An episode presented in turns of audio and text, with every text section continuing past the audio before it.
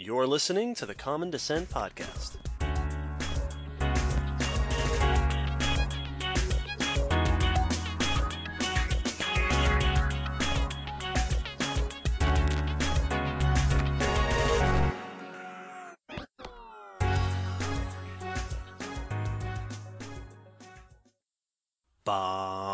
Ba ba bum bum bum ba ba bum bum bum bum bum bum bum ba ba bum ba ba bum bum ba ba ba ba bum ba ba ba bum bum ba ba bum ba bum bum bum bum bum ba ba bum ba bum bum bum Hi Will. Hey, David. Hello listeners. Hello John. Hello John Hello, John. Hello, John. Hello, John. Mr. DNA. Bet no one can guess what this episode's about. And welcome to episode 23 of the Common Descent podcast. Today, we are talking about Jurassic Park. Oh boy. This is probably the most eagerly anticipated episode by us. Yes, this a- absolutely. This was one of the first episode topics we ever talked about doing. We had a discussion very early on on how long did we need to wait until it was not off topic for us to do this. Yes. so this episode is going to be devoted to the movie Jurassic mm-hmm. Park, and not just like you know what they do right, what they do wrong, but the interesting question of where the film sort of fits into the wide spectrum of that intersection between paleontology and public perception Absolutely. and it's a really interesting question. So we'll talk about before Jurassic Park, mm-hmm. after Jurassic Park, and what the movie, what makes the movie so notable Yes. specifically. This is not a requested episode per se, but it's worth noting that in between the time that we planned this episode and the time now that we are recording this episode, we have had two different people on Facebook contact us to make requests similar to this. Yeah. The first was Demi, who is also a patron. Hi, Demi. Who? Who specifically said, Can you guys do an episode about Jurassic Park? Well, okay. And the second was Nick, who said, uh, who who asked if we were going to do episodes about paleontology and, and the popular media. So thanks, Demi and Nick. This isn't an episode specifically in response to you guys. So you let us know if this is what you want, and if it's not, then let us know what you do. Yeah. If, if there's any blanks we didn't fill in for you, well, I guess we could do a second episode. I guess we could just talk about this once or twice or forever. So, before we get started today, there are a few announcements that we want to blow through. For starters, this is the first episode that will be released in the bleak December. So, as a reminder to everybody, your monthly dose of the Common Descent podcast is brought to you in large part by the support we receive on Patreon. Yeah. Big thanks to all of our patrons as usual. As If you would like to become a patron and support us in a financial sense, then please consider joining us on Patreon. You will get access to extra cool stuff, bonus Mm-hmm. material, little behind the scenes status updates, things like that, and the eternal gratitude of your humble hosts. Yes. But December is also special because December is the end of the year Mm-hmm. as we look forward to 2018, we want to hear from you, dear listeners, more than ever. We are sort of in the process of discussing, you know, what what's the plan for 2018? Are we going to do anything different? Are we going to change it up? And as has always been the case, this podcast is more than just two schlubs on the internet coming up with stuff. Yup. We want you to be part of it. So we want to know from you what do you like about the Common Descent podcast? Who are you? Why do you listen to us? Do you like the news section? Do you like the discussions? Do you come for the dorky jokes? Is there stuff that we have done in the past that you'd like to see us do more of? Is there something that we haven't done that you'd like to see? Do you have any suggestions for us as we move forward with the podcast? We want this thing that we have created to grow and build, Mm-hmm. and it is more than a two person job. Yes, very much so. We could come up. We we have ideas all the time of how we could improve it, but we are but two people. There's Yes. bound to be things you'll think of that we do not. So please let us know. Yes, and we want this to be the best podcast that it can be, and a podcast does it does not work without an audience. Uh, if if a pod, if there's no one to listen to a podcast, doesn't make sense. if you cast a pod in the forest and no one is there to hear it. All right, let's move on to the main event after the news. Will? Well, today in the news, I have my first article is about a sauropod trackway, Uh, Woohoo! but not just any sauropod trackway, the longest in the world. Whoa. Yeah. Now, for everyone, when I say trackway, these are a series of dinosaur footprints, and that have been preserved in stone, which is not wholly uncommon. But this one's significant for its quality. It was pretty well preserved in most areas, and the size of it. So this is a number of sauropods that were moving through an area and left behind a track of prints that stretch in totality over 500 feet long. It's a big one. It's a lot of That's- footprints. Ridiculous. To use this standard measurement tool of, of the globe, that's almost two football fields. Yes. You know, we use that all the time. I've never played football, so it never helped. Um, How many sauropods would fit in an Olympic sized swimming pool? yes. So this so the sauropods are the long neck, long tail absolutely your guys, just skinny, for people who.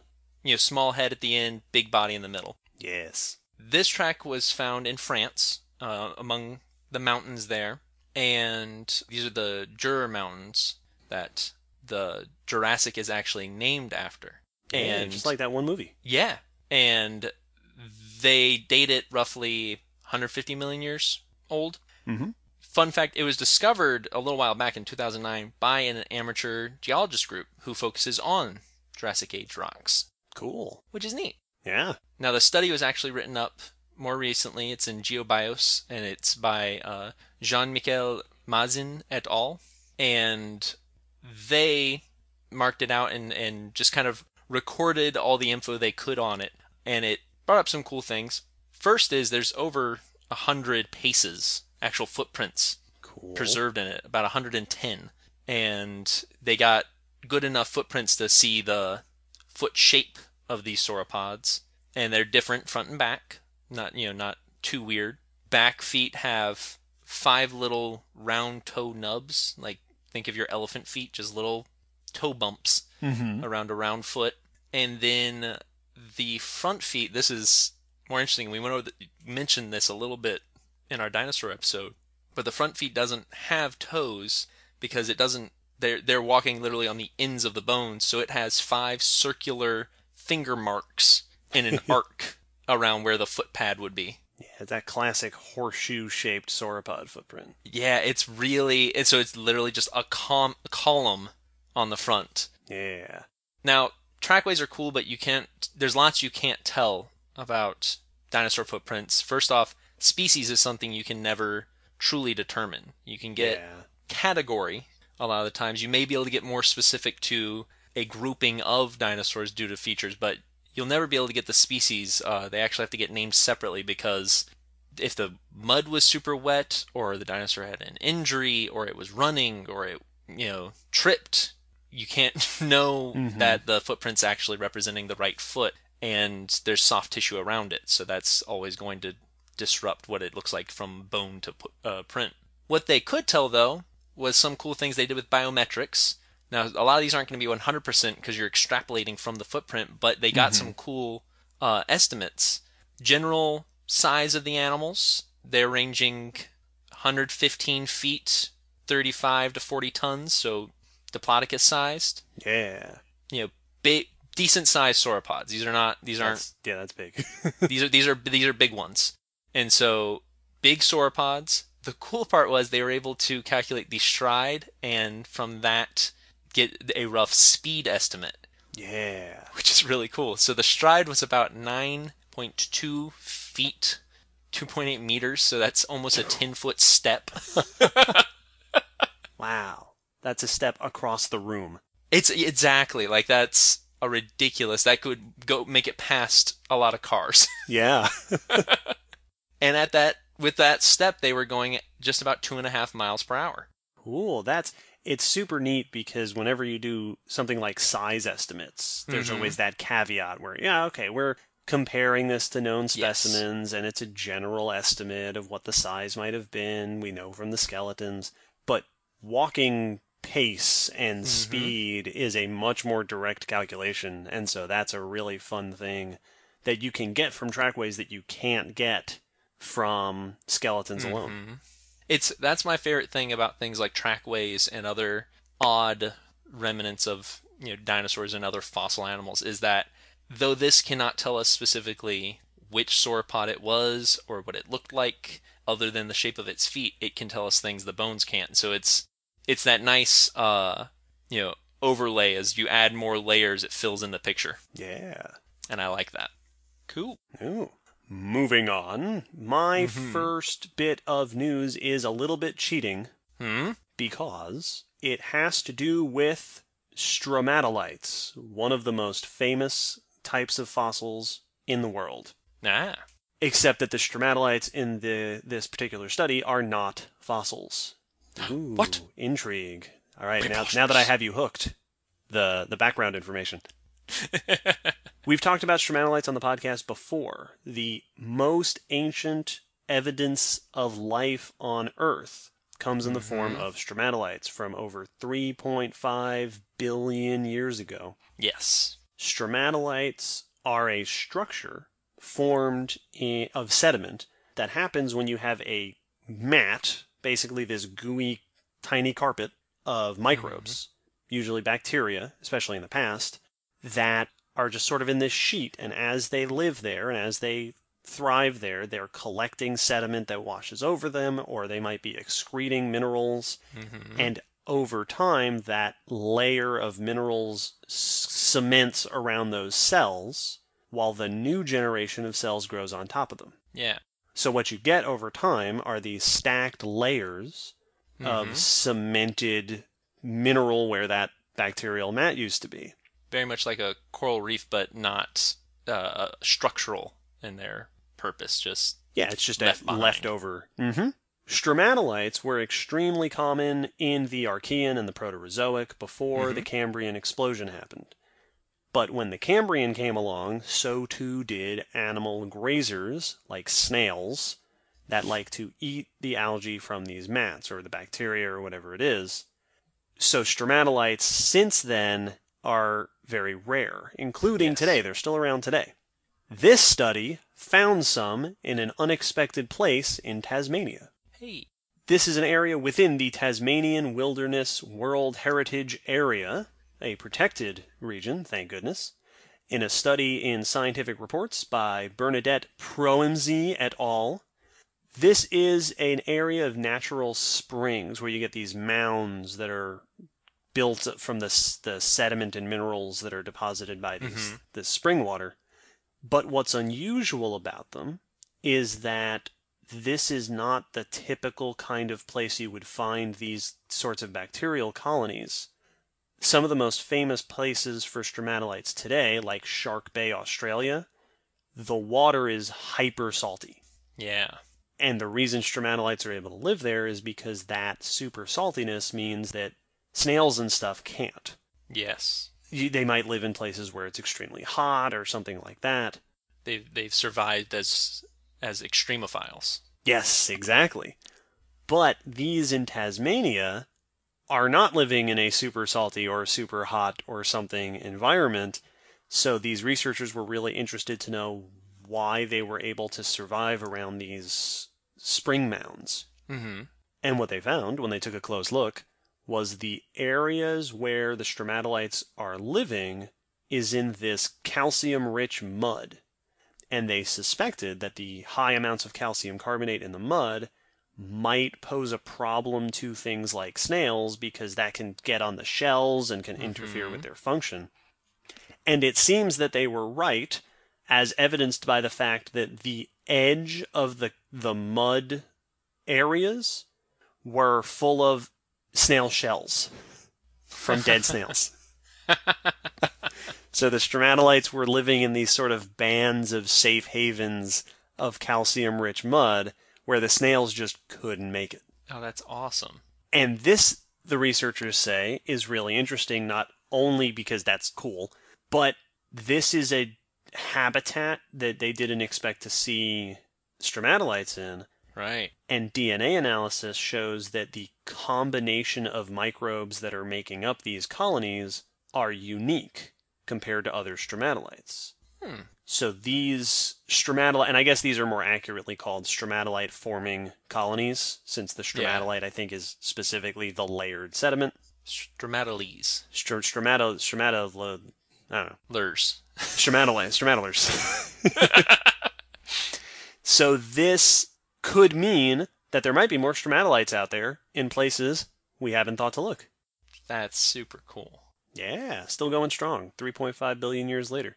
I like discoveries like this because it's it's always cool when you have a moment where you you find something that you know is cool in and of itself if it's found in an unusual place, but now opens your eyes to now have other places to potentially look. You know, Yeah. discovering them here could there you know it might be very easy to go oh well there's I know of half a dozen places very similar to this that Yup. we just never went hunting for stromatolites in and that's that's really cool how it, it you just didn't know to look before they might have been there the whole time Absolutely. Exciting stuff. very cool so my second news piece is uh, this is a, this is a fun one because it's about a fossil gliding mammal Ooh. Yeah, which is pretty neat.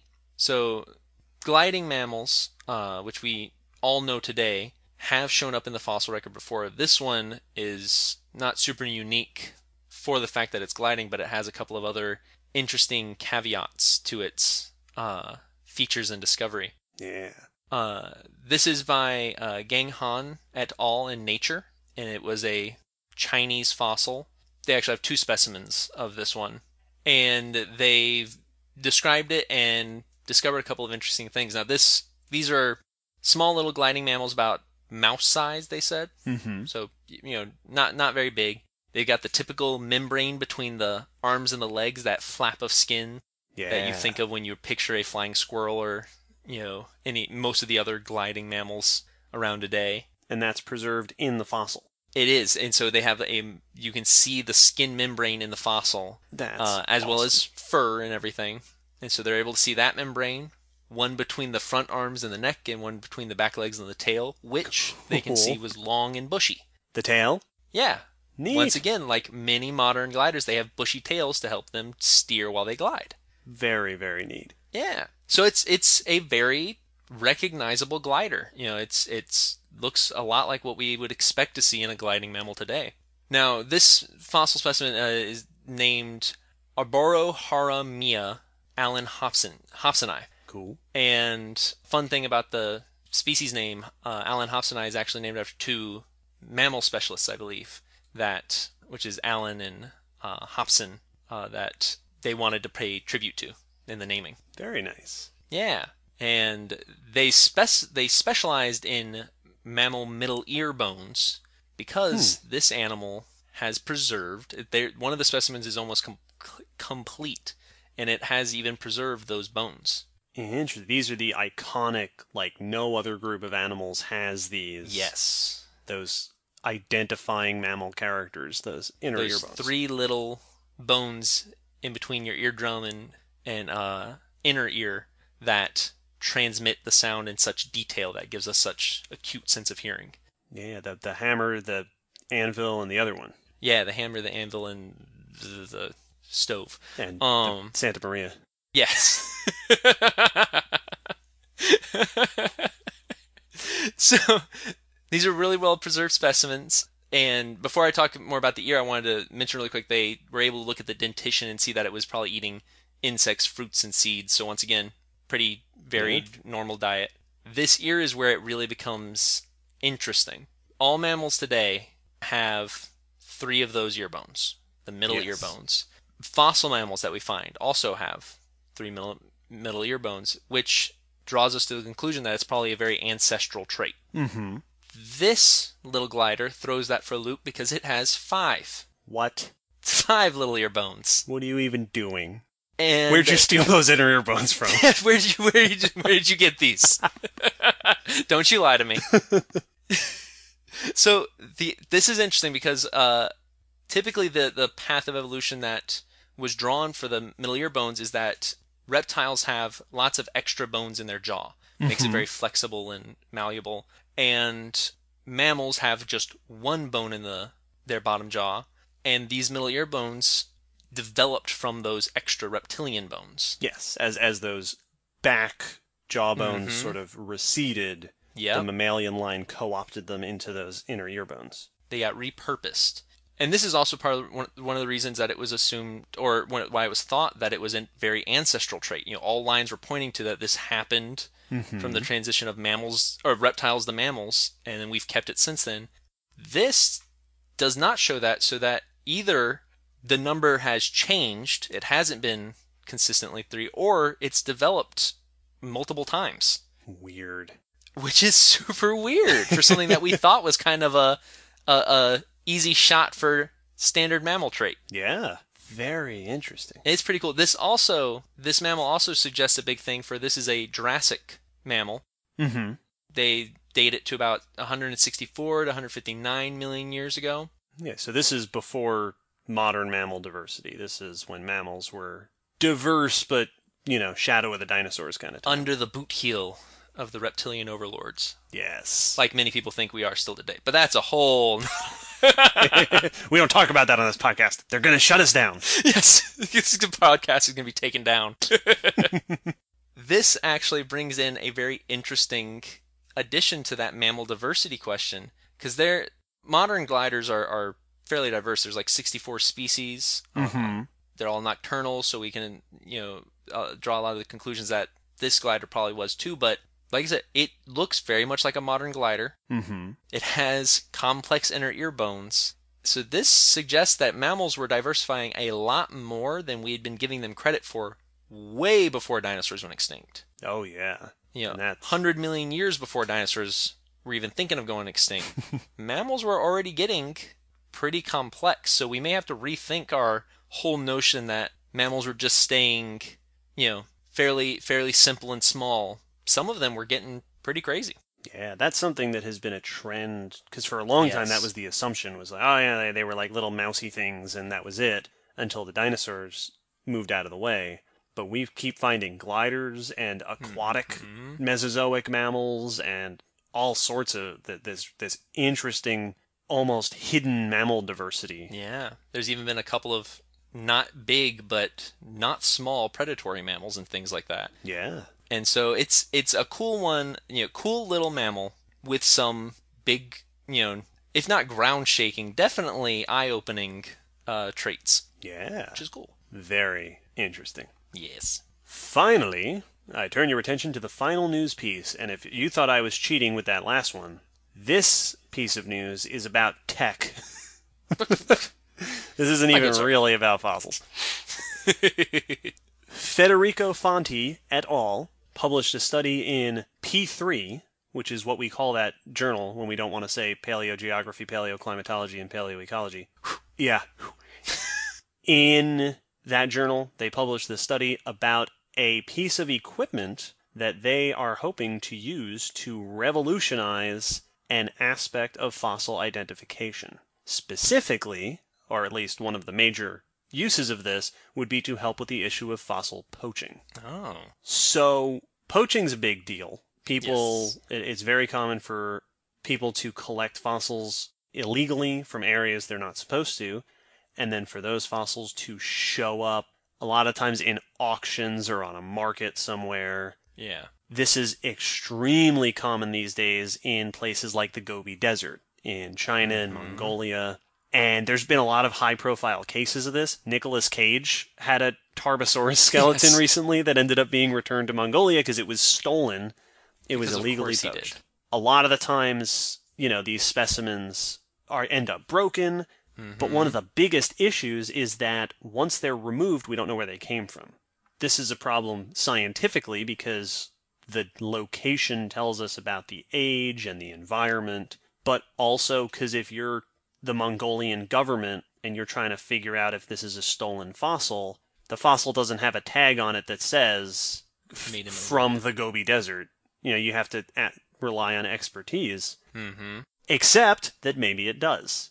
These researchers used a portable X ray fluorescence scanner, Ooh. which characterize the geochemical signature of rocks and fossils on site in the Nemegt Formation in the So Gobi doesn't- Desert. Doesn't send a picture back with the, skeleton all laid out nice, Yeah, it doesn't. yeah. shotgun shell, and A few more years of this technology, we won't have to dig anymore. where's the fun in that? So they basically what this allowed them to do was figure out the barcode, if you will, of the chemistry of this particular formation. Then they took it to the Mongolian Academy to test it on the fossils there, and they found that the fossils that were dug up from that site matched the geochemical signature of the site, Oh, nice. which is so excellent Cool. they're planning to do more tests on this. They're, they're planning to do more studies. But if this continues to work, it will mean a right for for poaching cases that authority people and paleontologists might be able to just scan fossils and say, all right, yeah, this came from the Nemegt Formation. Mm-hmm. That's where it belongs. Or to use a more dramatic example, sir, this came from the Nemegt Formation. You're under arrest. Yes. Yes. Uh, it could also be really useful for cases, not illegal cases, but instances where a fossil is just missing location data for some reason. yeah. Like if it were if it was collected by, you know, construction or or by someone who wasn't thinking about location for some reason or who hadn't learned or moved by mm-hmm. accident or for who knows how many reasons we can lose that information. That's very cool. It's literally a chemical ID tag, Yes. which is, I mean, it, this it's a huge deal because not only is it a very quantitative way to connect a fossil to its location, but it's also like that's a database we can build up. You know, scanning more and more sites and comparing, and you know, it could it could be as simple as you know. You, you literally have the the scanner in in the future it'll just search the database Yeah, it's like a fossil Bingo. fingerprint database. Exactly, and it'll just bring it up and go, "Oh, it looks like it matches most closely this part on the globe," Yup. which is really cool. That's some really exciting stuff. Hooray for technology. Yeah, Cool. very cool. And now, our feature presentation. Yeah, You ready? I'm excited. Cool. Everybody get ready. Hold on to your Hold butts. on. Yeah, hold on to your butts. So, before we get to talking about Jurassic Park, the movie, let's do a little bit of background on just dinosaurs and their relationship with film. oh, Because, as it turns out, dinosaurs have been in movies for as long as there have been movies. yeah. This relationship goes back very, very far. So we start way back in the 1800s, actually. Dinosaur paleontology gets its start in largely throughout the 1800s. The word dinosaur is coined in 1842, Yeah. especially in the late 1800s, especially in North America. We see the discovery of a lot of the dinosaurs that are super famous today. You know, Mhm. Diplodocus, Triceratops, Stegosaurus, Apatosaurus. These are dinosaurs being dug up by famous people like Cope and Marsh. Yes. And it's around the turn of the century, around the early 1900s, that museums really start to get in the habit of putting dinosaur skeletons up on display. Mm-hmm. It's also in the early 1900s that the film industry really gets its start Yes. the earliest dinosaurs in movies are already in there by the early 19 teens. Mm-hmm. There is a movie called Primitive Man, which features a very short sequence of a theropod dinosaur just sort of standing there chewing on something while cave people run around flailing at its feet. Yep. More famous than that is Gertie the dinosaur. Gertie. Have you heard of Gertie the dinosaur? Absolutely. Gertie's one of my favorites. Gertie is a short animated film about a animated sauropod, Brontosaurus hmm. at that time, and maybe now again, who knows? Gertie is interesting because Gertie is apparently the first popular named animated character in film. Yes. Mm-hmm. Was a dinosaur. Yeah. Like it was the first animated character, like that actually had a name and a personality and a Yeah. persona. Like not just random little clown doing a dance. It actually had a character. Yeah. That's pretty cool. Gertie is in public domain, by the way, so you can look up Gertie and watch the whole short video. For anyone who might be Disney fans, if you go to Hollywood Studios or MGM, depending on what age you were when you first went, around the little pond in the middle, Gertie's the dinosaur with all the snow on her back and standing next to the, like the hot Ah. dog stand or the snow cone stand. Like, Gertie's there. That's Gertie. And so That's awesome. like she's and that's the reason she's there is it's it's an homage to her her history in Hollywood.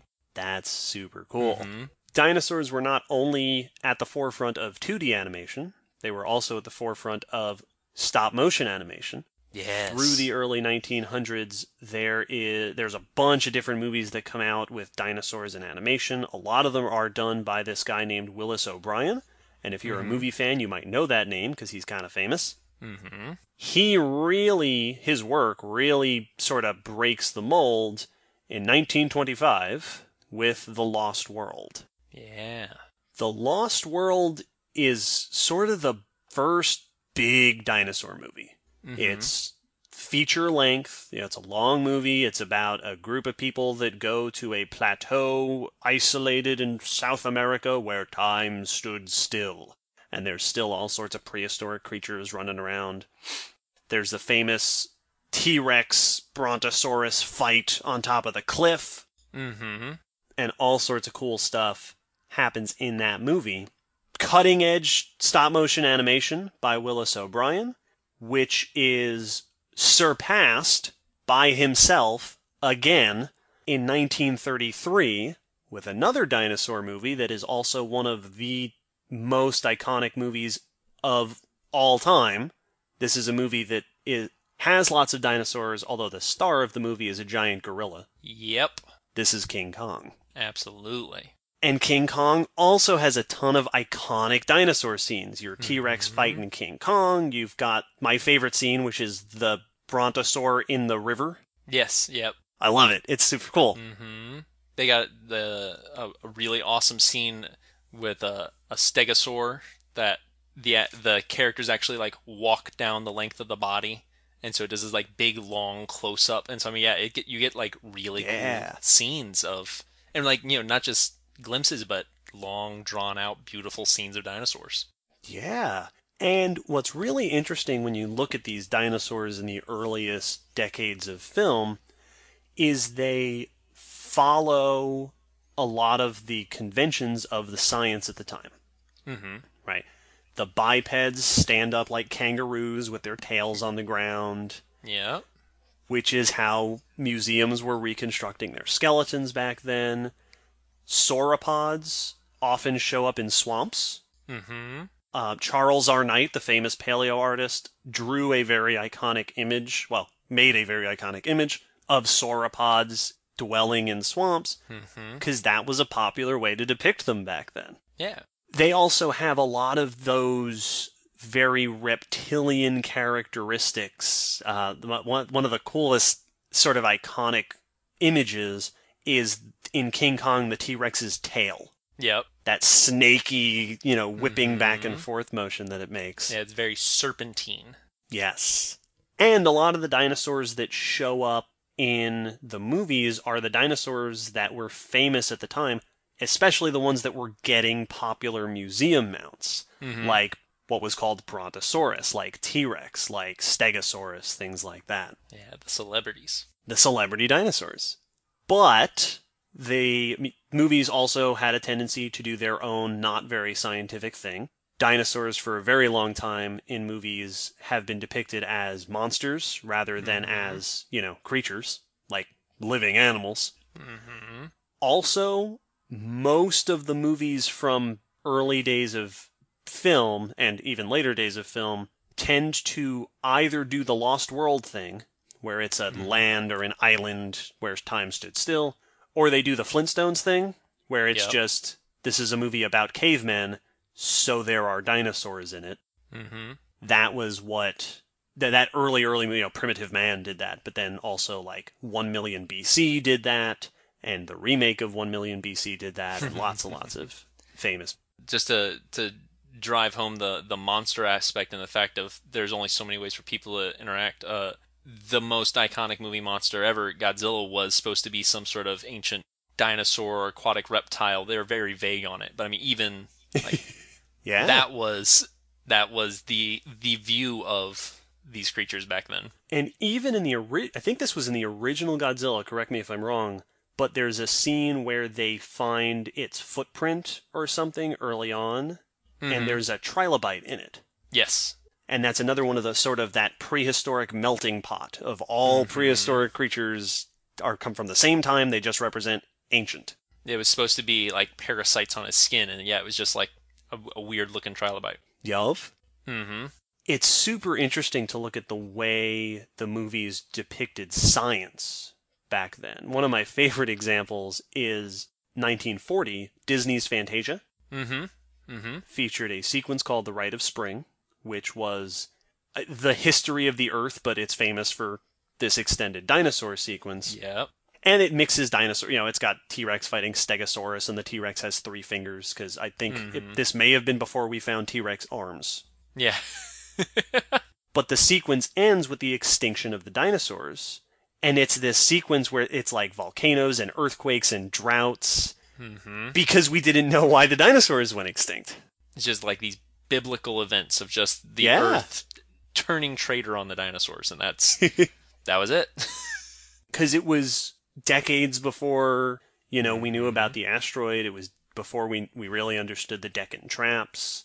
So they didn't have that stuff. yeah.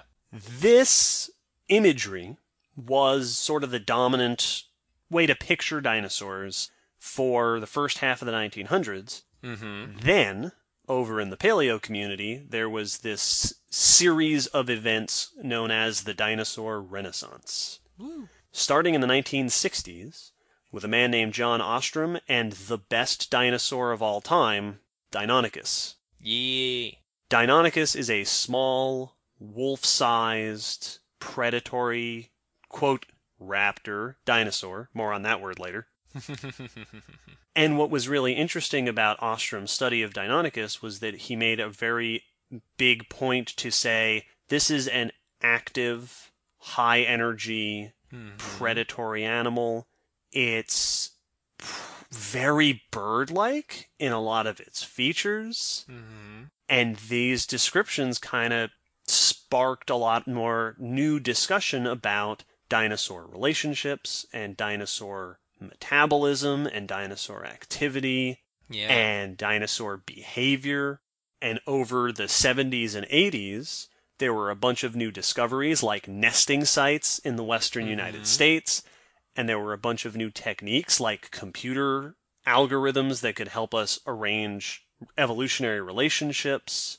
And over the course of these decades, this dinosaur renaissance, our image of dinosaurs changed dramatically yeah. More active animals, more social animals, much more bird like because we finally began to understand the, the, the reality of their connection to modern day birds. Mm-hmm. At some point in this time, we finally pulled their tails up off the ground Yeah. so that they weren't breaking their hips.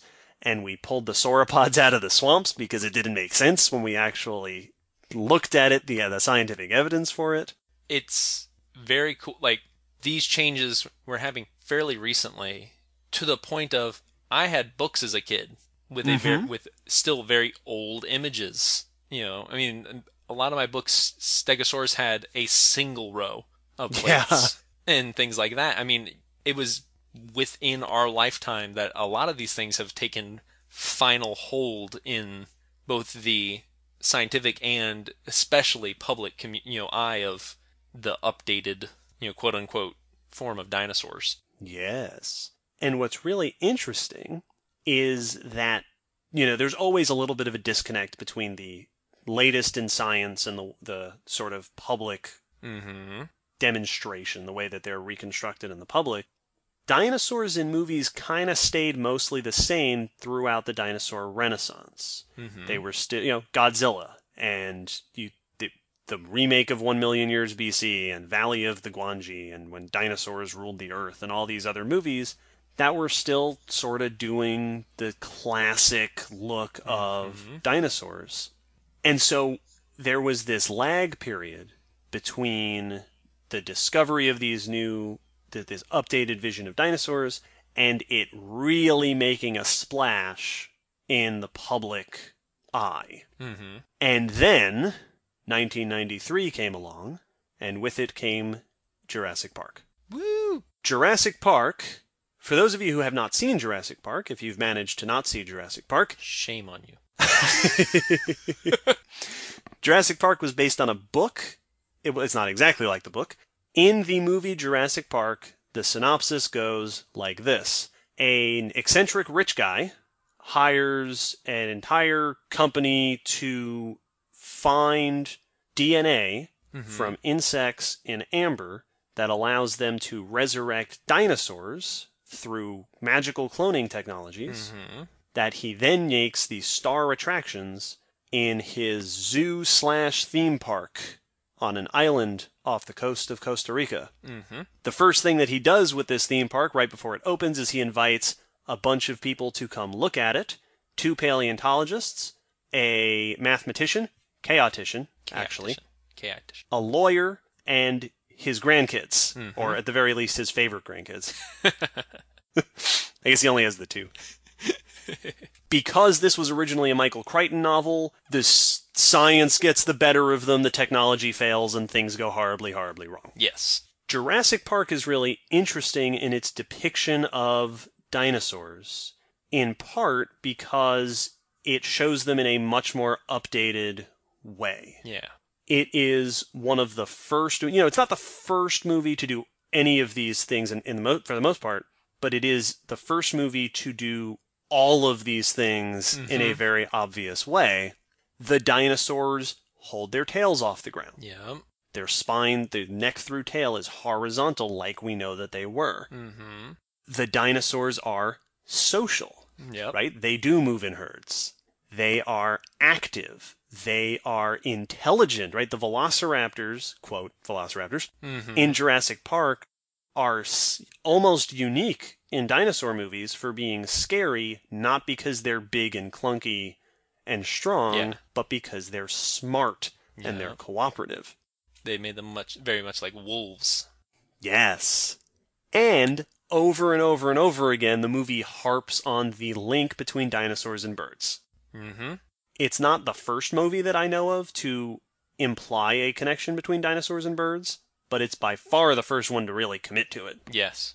So it shows the dinosaurs in this much more updated, right? It sort of brings the dinosaurs of the Renaissance to the public eye, Mm-hmm. which is not to say that all of the science in the movie is good, Yes. because it's not. In fact, it's far from it.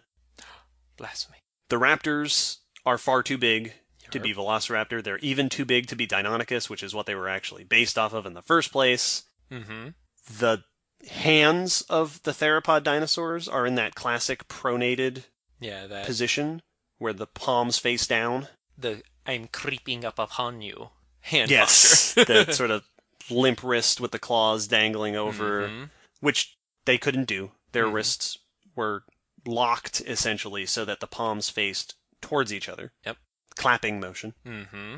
And then there's just a bunch of dinosaur stuff in this movie that is either speculative or just sort of artistic license Mm-hmm. or might be true but not really held up by the evidence. Yes. Like the whole T Rex vision is based on movement, Mm-hmm. which is definitely not true Yep. now, and I, it wasn't really thought to be true back then. The Dilophosaurus has the frill and it spits venom, Mm-hmm. which there's no evidence for that whatsoever. That's just artistic creation. The raptors are really interesting because pack hunting is a long favored hypothesis, Mm-hmm. but the evidence for pack hunting in raptor dinosaurs is not actually really very supportive of that. Uh, also, the claw, the way they they're they're described using their claws. There's right, that famous scene in the beginning of the movie where Dr. Grant scares the heck out of the kid. By describing Each slash. slashes across the belly. We never actually get to see them do that Nope. in the movie, and there's evidence to suggest that they couldn't do that in the first place. Well, and it's it's one of those things where I I used to wonder that even as a kid when I'd look, and I think of this I, I would think of this all the time and stuff, and you know when they would show a creature in a movie slash at something with its claws and leave these like katana cuts across it, but then I'd look at my cat's claws or the mm-hmm. raptor's claws and be like, but there's only a one sharp part.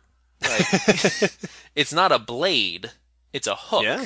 And if you watch how cats use their claws when they're hunting, they're not ripping the gazelle to ribbons.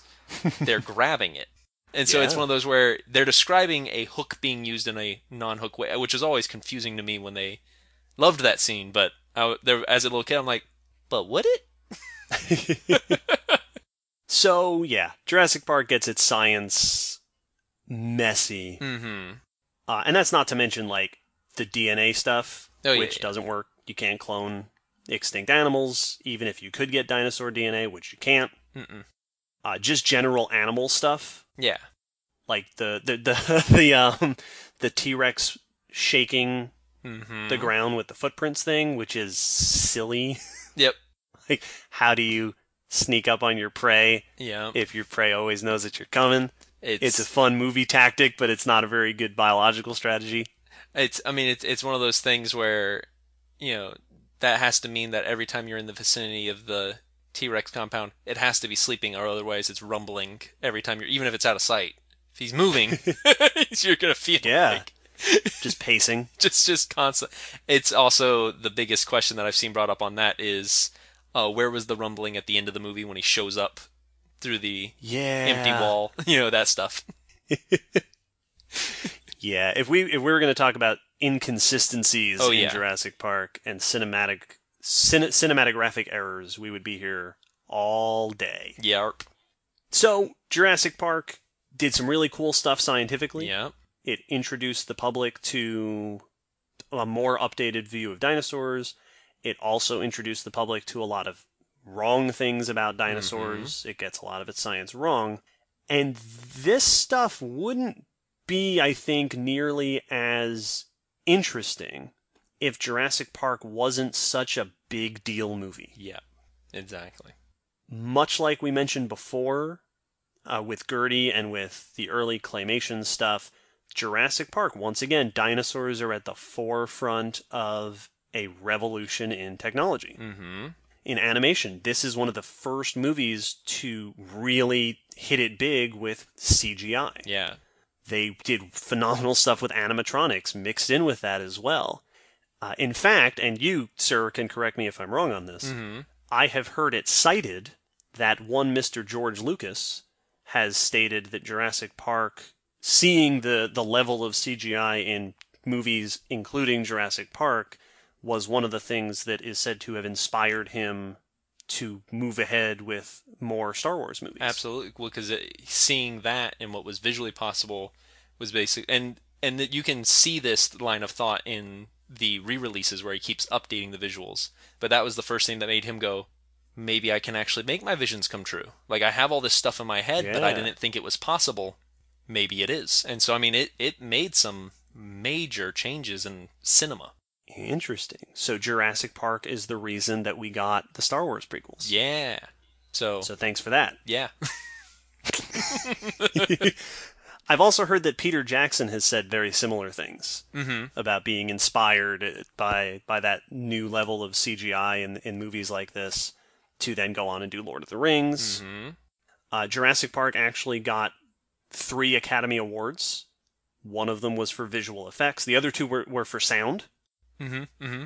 And John Williams won a Grammy, as well he should, yes.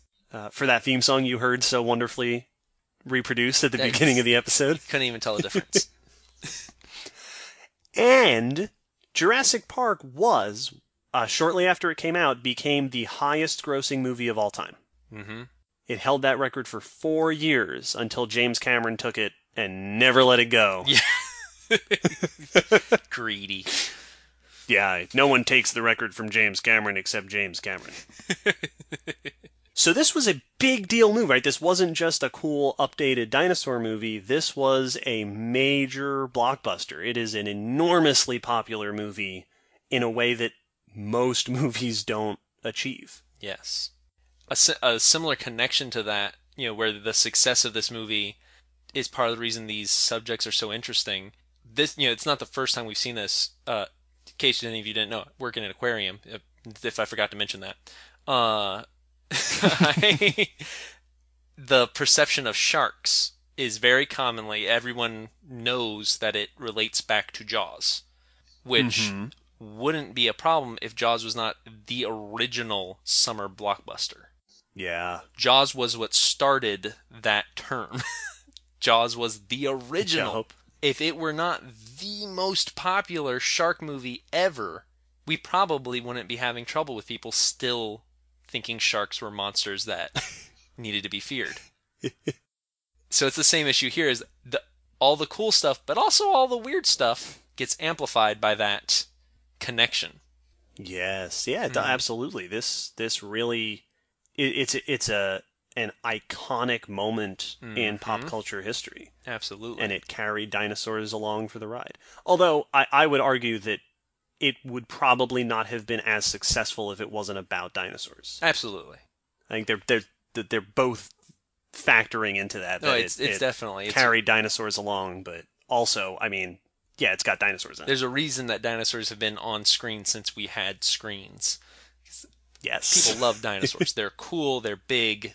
They are what we had already designed of dragons and big monsters. They were real versions yeah. of those things that actually existed. So I mean, they they were already superstars that were then put into a very well made movie. So those are some of the facts, like the hard information Mm-hmm. about Jurassic Park. But I do want to take a moment and just talk about why we like it so much. Mm-hmm. Go ahead, Will. What what is so cool about Jurassic Park? I think there's a number of things.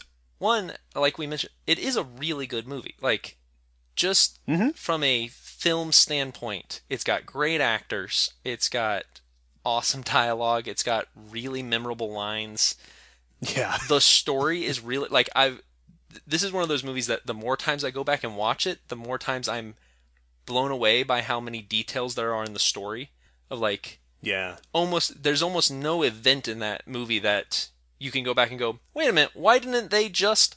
Because there's a moment where it's like, oh yeah, didn't you hear the guy on the radio? The storm's coming. They've already evacuated everyone else. That's why there's only so many people in the like. they thought of everything. Yeah. They really put it out, and so it's a good movie that then has some, you know, especially for the time, but even by nowadays standards, some of the prettiest looking dinosaurs that have ever Oh, been on. yeah. screen. They're so cool looking and fun. You know, the the brachiosaurs get to be majestic, and the T Rex gets to be Mm-hmm. terrifying, and the Velociraptors get to be, you know, sleek, and it's really just as a dinosaur fan. uh, Like I said, there's still not been a movie since then that has been that enjoyable to see them in. Yeah, absolutely. I think I would add to that one of the things that always really impresses me about it is how much respect the movie has for the dinosaurs. Yes, absolutely. Like, the dinosaurs are shown to be really awesome animals, Mm-hmm. and the protagonist of the movie, right, the main character, Dr. Alan Grant, spends the whole movie geeking out about how cool the dinosaurs are. Yeah. he falls over when he sees the brachiosaur. He gets all like school kids smiley at the triceratops. Mm-hmm. When they see the Gallimimus flock and then they see the T-Rex and he's like, "Look, look at how they change direction just like a flock of birds evading a predator." And even later in the movie when they're being chased by the velociraptor, he takes a moment to stop and comment on how fascinating the velociraptor is. Mm-hmm. Mm-hmm. And that always was really impressive to me that this is a movie that, you know, these dinosaurs aren't just movie monsters and they're not just Yes. there to be props. They're fascinating animals and the characters feel that way about them and it it becomes really hard for you not to feel that way about them. Well, it's it was nice in that fact as well because you know, what really drove home the fact that they were just animals, even though the predators are being, eh, you know, extremely aggressive. Mm-hmm. A lot of the dinosaurs they come across aren't. They're harmless. You know, same as if you came across a deer that had no reason to be afraid of you, it's not going to attack you just cause. Yeah. And Grant says that. Mm-hmm. He says they're not monsters, Lex. They're animals. Yep, yep. One of the cool things about this movie is the dinosaurs feel real, realistic. The characters feel realistic. You know, Mhm. I I liked. You, you and I have commented before on, that one of our favorite scientists is the one from Tremors, because she often comments on why they keep asking her information outside of geology because Yeah. she's a geologist. but it, this movie does a really good job with that as well, where there are there are plenty of moments where Dr. Sattler doesn't start hypothesizing on the animals because she's a paleobotanist. You know, she Mhm. knows them because she works, you know, with Grant, but sh- she's commenting on the plants. You know, Yup. he's commenting on the animals, and Malcolm is commenting on the system. Not, you know, he doesn't have a moment where he's like, well, thinking logically, the animals should be, you know, they're not pulling this typical scientist BS that movies often do, where I'm a scientist, therefore I can just hypothesize about things. Yeah, yeah. They have specialties. Yeah, they feel like the actual professionals that they're playing, and I I always liked that. I believed those characters, and they they never felt unrealistic. You know, they weren't always able to handle things because they were a scientist. You know, if a situation came up, they're like, "Oh, I don't know how to do that." Absolutely. it was it was it's it's a it for as ridiculous a scenario as it was, and I think this is what made it such a it felt believable. It felt realistic. It felt grounded, Yeah. which I like. So that's enough of us, our little Jurassic Park love fest there. That's why we like it. It's the best movie of all time. If you disagree, you're wrong. No, I'm kidding. Let us know what you think about Yes. Jurassic Park. But this ties in next to the legacy of Jurassic Mhm. Park. We talked about what happened before Jurassic Park. What was the effect of Jurassic Park? Absolutely. as often as people like to say that movies are entertainment and not education, Mm-hmm. It is absolutely true that we learn from movies. Yep. Jurassic Park had a big role in revolutionizing the public understanding of dinosaurs. Mm-hmm. Just about every dinosaur that has featured in a movie since 1993, or on TV, or in a video game, is following the model of the Jurassic Park dinosaurs. Mm-hmm. The age of the kangaroo stance theropods was done. Completely. Like we we upgraded, and on the one hand, that's really cool for science. Like, scientifically, people were finally imagining dinosaurs in a more right horizontal spines with the tails out behind them, as active as bird-like. Mm-hmm. Right, that connection between dinosaurs and birds was now public. Maybe not fully understanding, but at least people had that connection in their brains. Even the language that we use, raptors, Yeah. referred to birds of prey before 1993. yes. Absolutely. Like, that's a terminology that this movie introduced into the lexicon. Uh, the news today still, like Jurassic Park, is the go-to dinosaur thing in, pub- in popular media. Absolutely. if you read a news article, right, we talk about velociraptors and we talk about T Rex. Every news article about anything dinosaur molecule related has to talk about dinosaur DNA. Yep. Which nicely leads into the other part of the Jurassic Park legacy. On the one hand, it's really nice that the movie sort of showed everyone, hey, this is how dinosaurs stood, and this is a new way to think about dinosaurs. A very drastic update. On the other hand, Mm-hmm. a lot of the things that Jurassic Park got wrong are now household misconceptions about dinosaurs. They were taken because of all the other positive things and correct things in the movie. These were also taken as gospel. Yes. Or and even if you didn't intend like even if you don't think of Jurassic Park like, oh, no, that's I learned from this. When you mm-hmm. think Velociraptor, if you are a member of the general public that saw the movie, that's what you imagine mm-hmm. for Velociraptor. When you, to this day, if you work in a museum and you talk to pub- to people about dinosaurs, you are surprising people by telling them that Velociraptor was a two foot tall animal. Yes, exactly. Uh, things like the the whole vision can't T Rex can't see mm-hmm. if you don't move thing, the spitting venom, even the the DNA stuff. Mm-hmm. These are now public thoughts about dinosaurs that we end up having to correct when we do podcasts like this or when you do a Yeah. documentary or anything like that. Well, and it's you know it's to the point where you know, like you said, whenever fossil molecular studies or when mammoth DNA is you know being being partially replicated and you know or or study anytime that it comes up, there now has to be a secondary conversation purely to answer the well, didn't they make some movies that told us we shouldn't mess with this stuff? Yeah.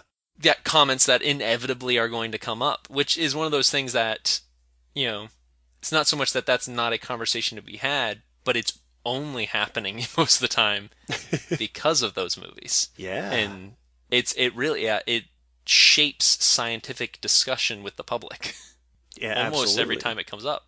And it also there's this extra layer of what Jurassic Park did, which is the nostalgia layer. Yes. which means that not only is the Jurassic Park version of dinosaurs sort of the the go-to, right, the iconic image, it's really hard to get away from that because when you try to change it, people don't want to change it because they really like Jurassic Park and they really like their mental image of dinosaurs that they got from that movie. Yeah, they get defensive about they don't want you to change how T-Rex looks. You you better not put feathers on it because it didn't have feathers Yeah. in Jurassic Park. And that's a really it's a fascinating phenomenon. Mm-hmm. It's that it's that whole thing of for you know for many people they like dinosaurs or they started thinking they were cool because of Jurassic Park. That Mhm. that and they now love not dinosaurs in general but Jurassic Park dinosaurs and that's where this distinction is. Yes. Even if they say they like dinosaurs it's that's typically what their meaning is specifically I like that type of dinosaur. Yeah. I like that version. And this isn't unique to the Jurassic Park dinosaurs. There are people, you know, we we're talking about Jurassic Park like it's this, you know, the end all be all of dinosaur movies, but Mm-hmm. there are people who still today prefer the Godzilla style dinosaurs Mm-hmm. because that's their nostalgia. Absolutely. And, you know, we talked a lot about the science of Jurassic Park. We like to focus on the good science in Jurassic Mhm. Park because we grew up with the movie and we have our own nostalgia factor for it. Absolutely.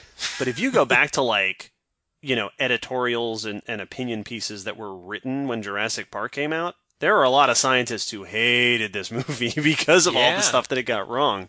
I mean, for them, it, it must have felt like a a oh, you know a huge step sideways. Yeah. Like, it's cool that you did that, but the fact you did this makes me almost as mad as the other one made me happy. Yeah. So it's it's it's a weird situation. Well, I mean, it's it's to the point where you know not only is it the public perception, but it's dinosaurs are marketed still in this way. Of I, I saw a, a dinosaur display, you know, where they had animatronics at a at a local zoo, and their Dilophosaurus would would did not have the frill, but it would spit Yes.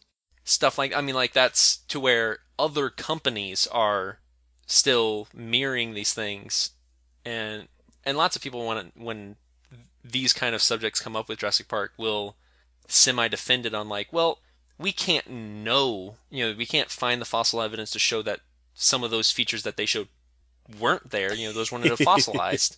and it's whether or not, you know, on some of them, yes, we can, but on others, Yeah.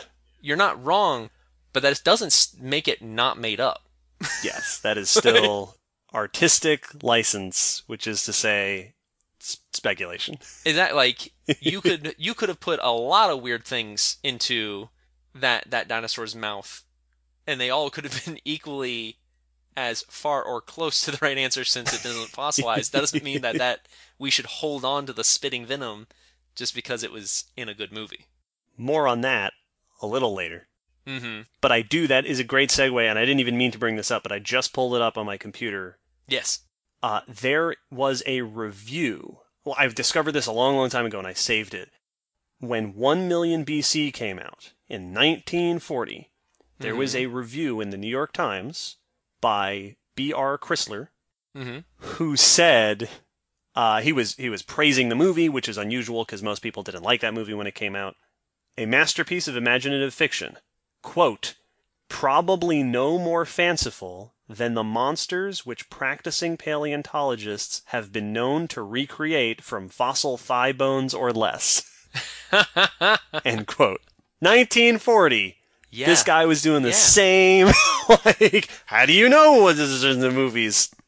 Absolutely. I mean, but This is a this is a long-standing thought process. Well, it's there was a um I think it was the Onion that one of my coworkers showed me. Funny article basically saying that uh, scientists and for anyone who doesn't know, the Onion is a, a, a fake funny news source. Yeah, they make up satire. satire news articles. It was paleontologists now believe that dinosaurs would huddle together and hug during times of stress. And then in the little subheader, it said, though there's no evidence for this behavior, there's no evidence against it. And the scientist said, eh, who's it really hurting? And it's a nice thought. Seriously, more on that later, because otherwise I'm going to start ranting. So, Jurassic Park's legacy was not only with the public, Mm-hmm. it also had an impact on science. A lot of people today who are paleontologists will cite that one of the reasons they got into the field was because of this movie Yeah. when the movie came out, there were, you know, museums and universities around the, the country got more people coming in, more students signing up for certain classes Hmm. because it spurred this widespread renewed interest in dinosaurs. It made di- dinosaurs sexy again. Yes, it did. There was also, per, you know, how related this was is maybe less so the scientists and more so the funding agencies. Mm-hmm. But there was a burst of DNA research in the 1990s looking for fossil DNA Mm-hmm. going back much farther than, you know, we now know, right? Late Ice Age, we can get DNA maybe Mhm. farther back. But there were tons of these claims in the 1990s of we found super ancient DNA, all of which have since been debunked. Yeah. But there's this bit, and it was getting attention. It was the kind of study that you could find support to do. That if you had tried to submit a grant to get funding to look for dinosaur DNA in the 80s, probably wouldn't have been very uh, as easy to get. yeah. Absolutely. So Jurassic Park had an impact on the public. It had an impact on the scientific community. Uh, it has an impact on educators Mm-hmm. because, and as we've already touched on, when a movie like this comes out, y- if you work in something similar to this, you know what you're going to be talking about for the next few months. Right, this is what people at the museum are going to ask you about, and it's going to come up over and over again. What's really interesting to me, as sort of a, you know, bringing our timeline up to the present, is that we haven't had another Jurassic Park in the sense of this phenomenon. You mm-hmm. know, it's been 20 years since Jurassic Park came out, more than that, and the Jurassic Park dinosaurs were sort of this, uh, you know, here's dinosaurs of the dinosaur renaissance with the Hollywood spin of still not being really all that very accurate, but they're more accurate, they're a better idea, Mm-hmm. and it updated sort of the public consciousness in a big way. Well, it's been a long time, and there's been a lot of research since then, Mm-hmm. and we now know even more stuff, right? Jurassic Park wasn't perfectly accurate or even close when it came out, and now it's even less accurate Mm-hmm. because we know even more, right? Velociraptor, for example, it's kind of forgivable that Velociraptor's not covered in feathers in Jurassic Park because Yeah. while that was speculated back then, we didn't know it. Mhm. Now we know it. Now we know lots of stuff.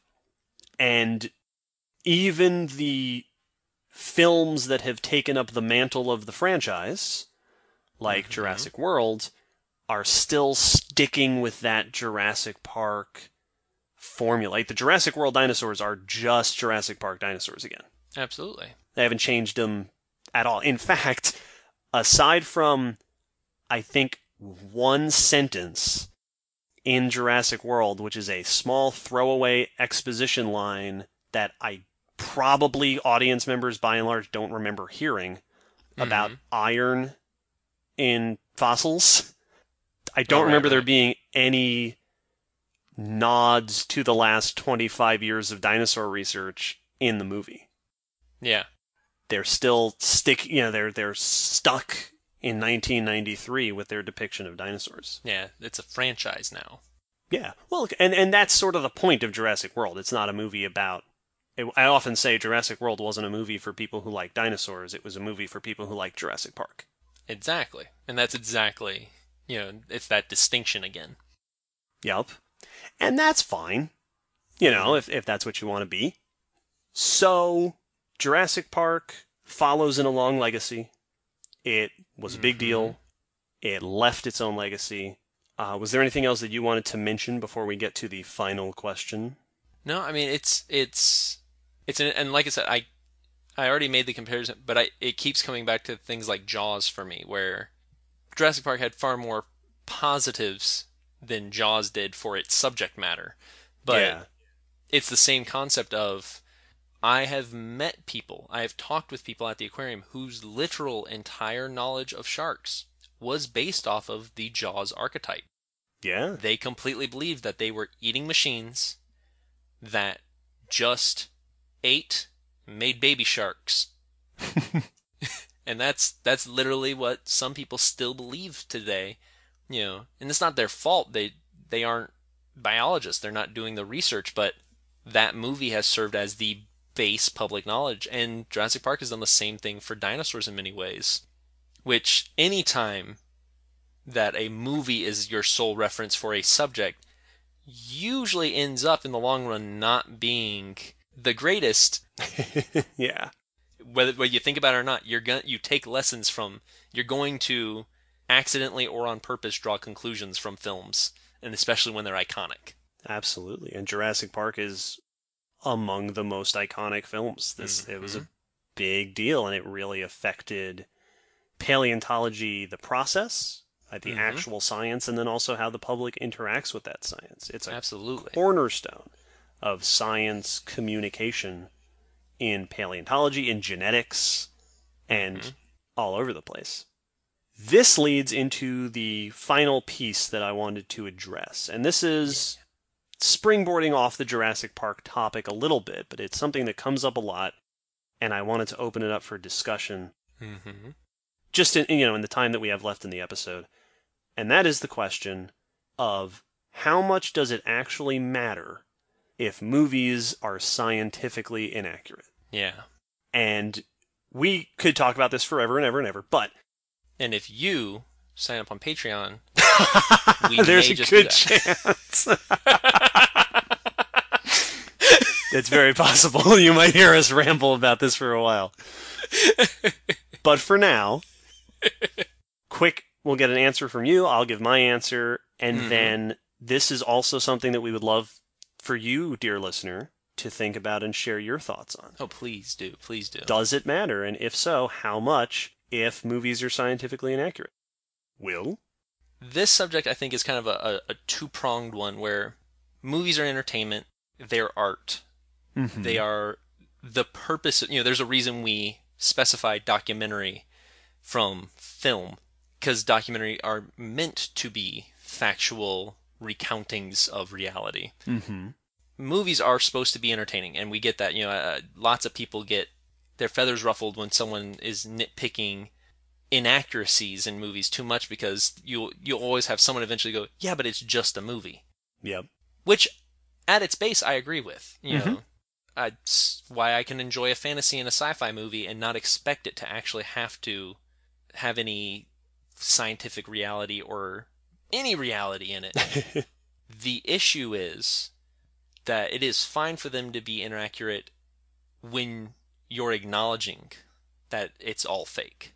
But mm-hmm. that is not the base reflex of a lot of people. They if you see something in movies often enough, at some point you just kind of go, well they wouldn't put it in if it wasn't true. yeah. even if you know that's not right, even if you know that it's fake from the get-go, everything, the sound a punch makes in movies is fake. Mm-hmm. The sound a silencer on guns makes in movies is fake. Things, I mean, things as simple as the sound is lies. So, of course everything else is. The one I always go to is the defibrillator. Yep. In movies, the defibrillator is what you go to when someone has died. And you mm-hmm. are desperate and you're yelling at their corpse and you keep zapping them until they come back. That is not what a defibrillator does. they do not restart hearts. I will say that again. The defibrillator, the little clear, does not restart hearts. That's what CPR is for. That's what you use CPR for is to compress the chest and pump the heart manually so that hopefully you'll at least keep them somewhat in good condition until they can be reassessed or the heart will start pumping on its own. The defibrillator is to defibrillate. When your heart is fibrillating, you're having a heart attack. Yes. But every movie gets used, and I have had arguments with people defending the life restoring properties of a defibrillator because, and their citing is, then why would they show it in every TV show ever? Because it's fake. Yeah. And so I think that's there the issue is is no movies do not need to be accurate, but because people inevitably are going to assume at some point that aspects are, my my position is then if you're trying to make a movie that feels realistic, make it more realistic.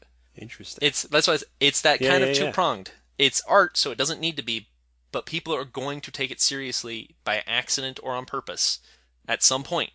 And if that's not addressed, then you have people who are making potentially dangerous mistakes sometimes. That's a. I, I like your perspective because I Mhm. agree with it for the most part, and I think that my perspective to build on that mm-hmm. is first of all, I think that right, like you said, movies are art, movies are Mhm. entertainment. That's the point, and it's also I think ridiculous to expect a movie to be perfectly accurate. Not Yeah. only because that's not the point of a movie, it's escapism.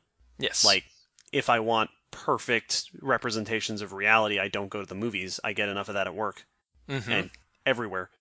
And, you know, when it comes to something like dinosaurs, we don't know everything about dinosaurs, so some things you have to make up.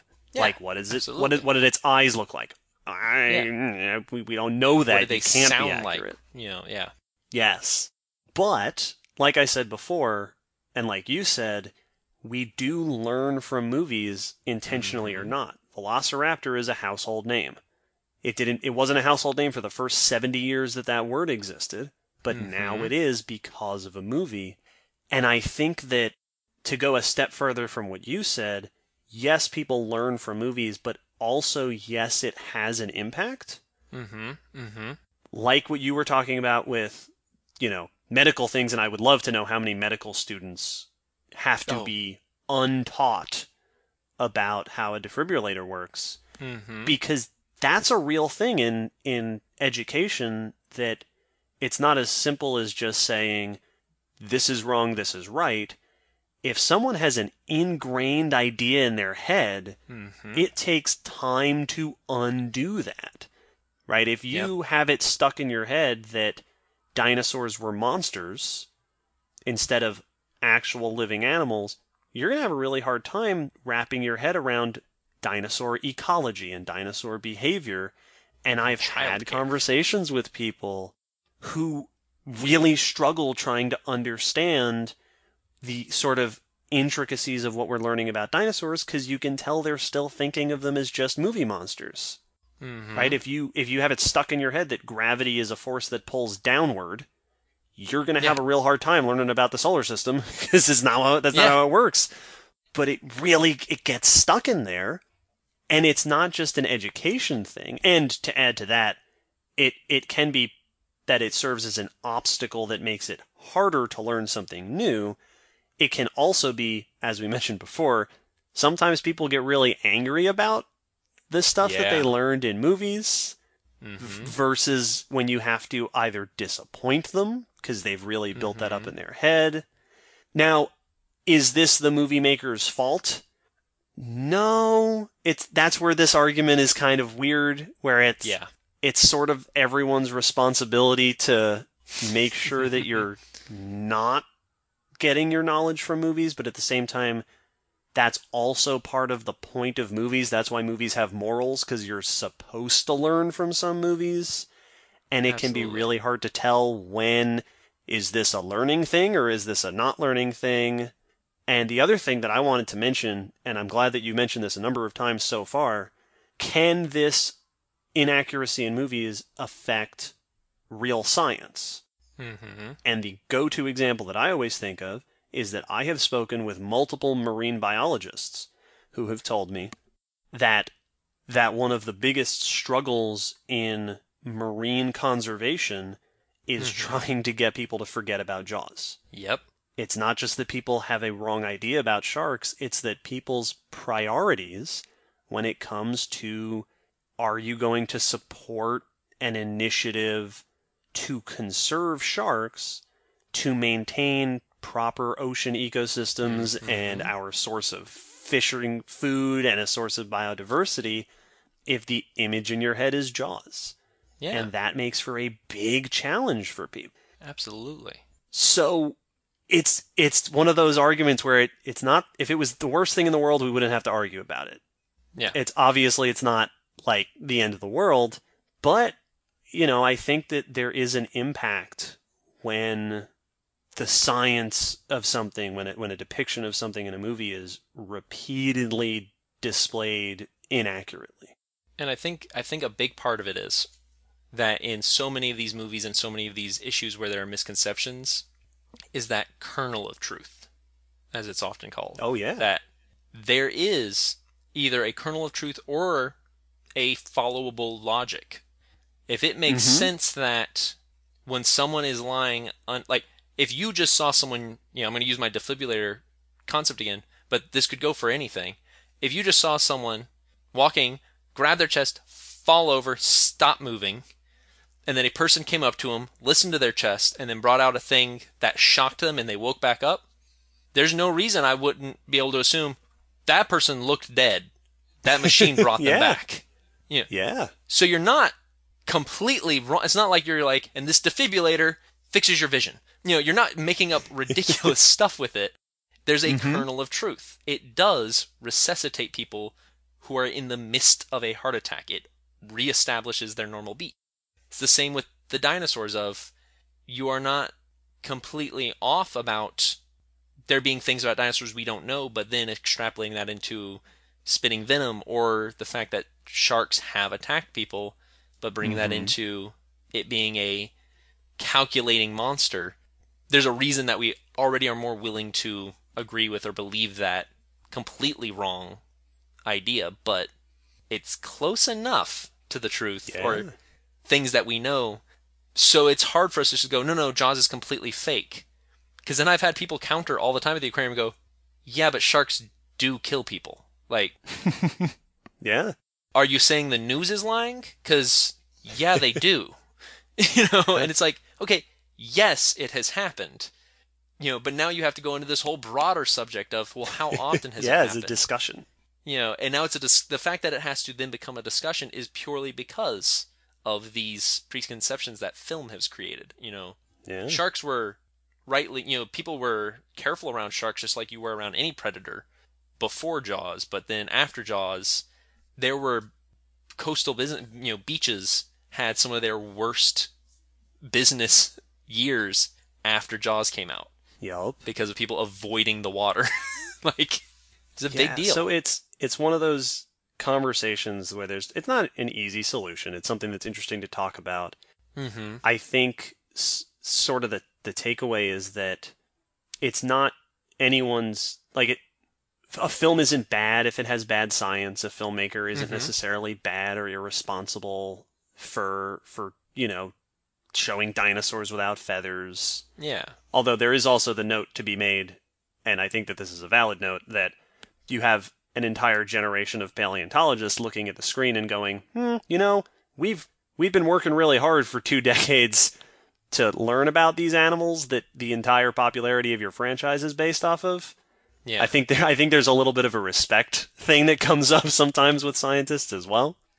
But Well, I promised we wouldn't ramble on this for a long time. I I think one of the big the big points that I would make when it comes to accuracy in movies is no, it is not the responsibility of a filmmaker to make sure that their movie is completely accurate to the real world, especially if they're making a movie that is not possible in the real world. mm-hmm.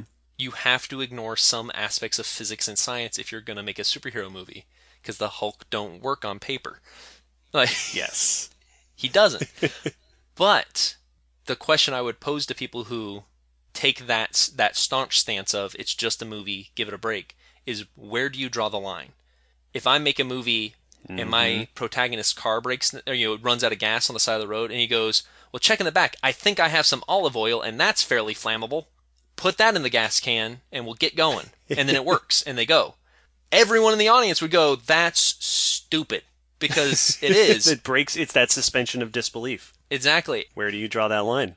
our suspension of disbelief on paleontology is much stricter than most people's. Yes. But this is true. it's the same reason that you would not accept my olive oil car is the same reason we do not accept your bald dinosaurs. Yes. And it's where do you draw the line is what my question would be to everyone else. Yeah, and there are movies that have gotten in legitimate trouble for doing things inaccurately or failed because people couldn't take them seriously or a number of things. Mm-hmm. Uh, James Cameron had to uh, go to someone's house and apologize for the way he depicted one of their family members in a movie. This was Titanic. Absolutely. It's, you know, we, we accept some inaccuracies, we don't accept others. But all that being said, all of our discussion of science and movies, I will defend to the death the act of criticizing movie science. Because mm-hmm. criticizing movie science, not necessarily criticizing movies, Jurassic Yes. Park is not a bad movie because its velociraptors are not velociraptors, but picking on the science and pointing out where the science is wrong and discussing the inaccuracies about the science is one of the most effective educational tools that scientists and science educators have. 100%. Jurassic Park reached more people in a weekend than most paleontologists could hope to reach in their lifetime. Yes. I will always, always defend piggybacking on that popularity to get some education about science out there in the world. Well, and it's you know, as any good educator knows, any any classroom teacher, that a misconception is never a negative. It's just an opportunity to teach. You know, if someone comes in and goes, "Yeah, but blank wives' tale," you know, old, Mhm. you know, whatever it is, then you just go, "No, actually," and there's a lesson there, and you can do that with every single sci-fi movie that has ever existed. And we have done it, in fact, with some of them. Yes. and so th- I completely agree. Though I get why for some people it it would be annoying to have someone doing this right after you've seen the movie or while watching it at yeah, home. we should be respectful about it. Yep. And we would be lying if we were not if we said we were not those people at times in our Eh, lives. It's, it's, it's happened. It has happened. but the act itself is something that discussing an inaccuracy can never be bad, I believe. That can always, if you're having a respectful discussion about the inaccuracy, then you can only learn from that. And I agree. Dear listeners, this is a wonderful, fascinating kind of conversation to have. We mm-hmm. have touched on the surface of it. We've given our sort of off the top of our head answers. We're going to stop now because, again, we will go forever. Oh, we are we are very close to dangerous rambling territory. Yes, we are. But what do you think, dear listeners? In fact, what do you think about this whole episode subject? Well, how do you feel mm-hmm. about Jurassic Park? What do you think about science in movies? And is it important to be accurate? Is it not important to be accurate? This is the kind of subject that people get angry about this subject, which is needless. You don't need to get angry about Yes. this subject. But yeah, let us know if if you have an opinion on this, what you think mm-hmm. about it. We would love to hear from you. Please, please, please. This would be such a fun conversation to have with you all. Yes, it would. And if you want to have that conversation with us, you can find us on Facebook and Twitter and iTunes and all sorts of places. You can email us. Actually, if you're gonna if we're gonna have a public conversation, do it on Facebook or Twitter or somewhere where we can, Yes. you know, sh- be out in the open and share it with people. Be respectful, please, if we're going to do that. Yes, please. And as you're doing that, please keep in mind that we love to hear from you for reviews and ratings for things like iTunes, for subject discussions. Thank you again to the people who asked retroactively for this episode. uh, if, if you want to hear different things, let us know if this was not exactly what you had in mind. Join us on Patreon if you want to support us in a financial sense. Keep listening and tell your friends if you want to support us in the general sense. Yeah. This has been a delightful episode. I Oh, this boy. episode ended too quickly. Yeah. You, like I said, people, you just you you say, well, that wasn't enough, and we will be doing it again. we'll be back. Most of our episodes, there's there's the outline, and it's all right. I said this, I said this, I said this. All right, yeah, we're on schedule. We're doing it right. This was just like I completely lost the timing of this episode, and we were just Mhm. talking. And I, if you want to hear more, let us know. In the meantime. do. We release podcast episodes every fortnight. So two weeks from now, keep your eye out for episode 24, whatever that is mm-hmm. and we will see you then. I'm trying to think of a sign off phrase. We haven't quoted the movie enough in this episode. when you gotta go, you gotta go. Life will find a way, folks. Mr. Hammond, the phones are working. I have decided not to endorse this podcast. That's it, that's it. No, 100%.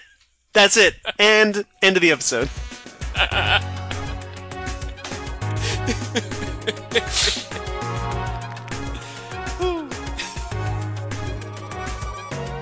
Thanks for listening to the Common Descent Podcast. For more from us, you can follow us on the Common Descent Podcast Twitter account, Facebook page, or on our WordPress blog where we post additional cool stuff for each episode. The song you're hearing is called On the Origin of Species by Protodome. You can find this and other video game remix music at ocremix.org. Thanks again for listening. We hope to see you next time.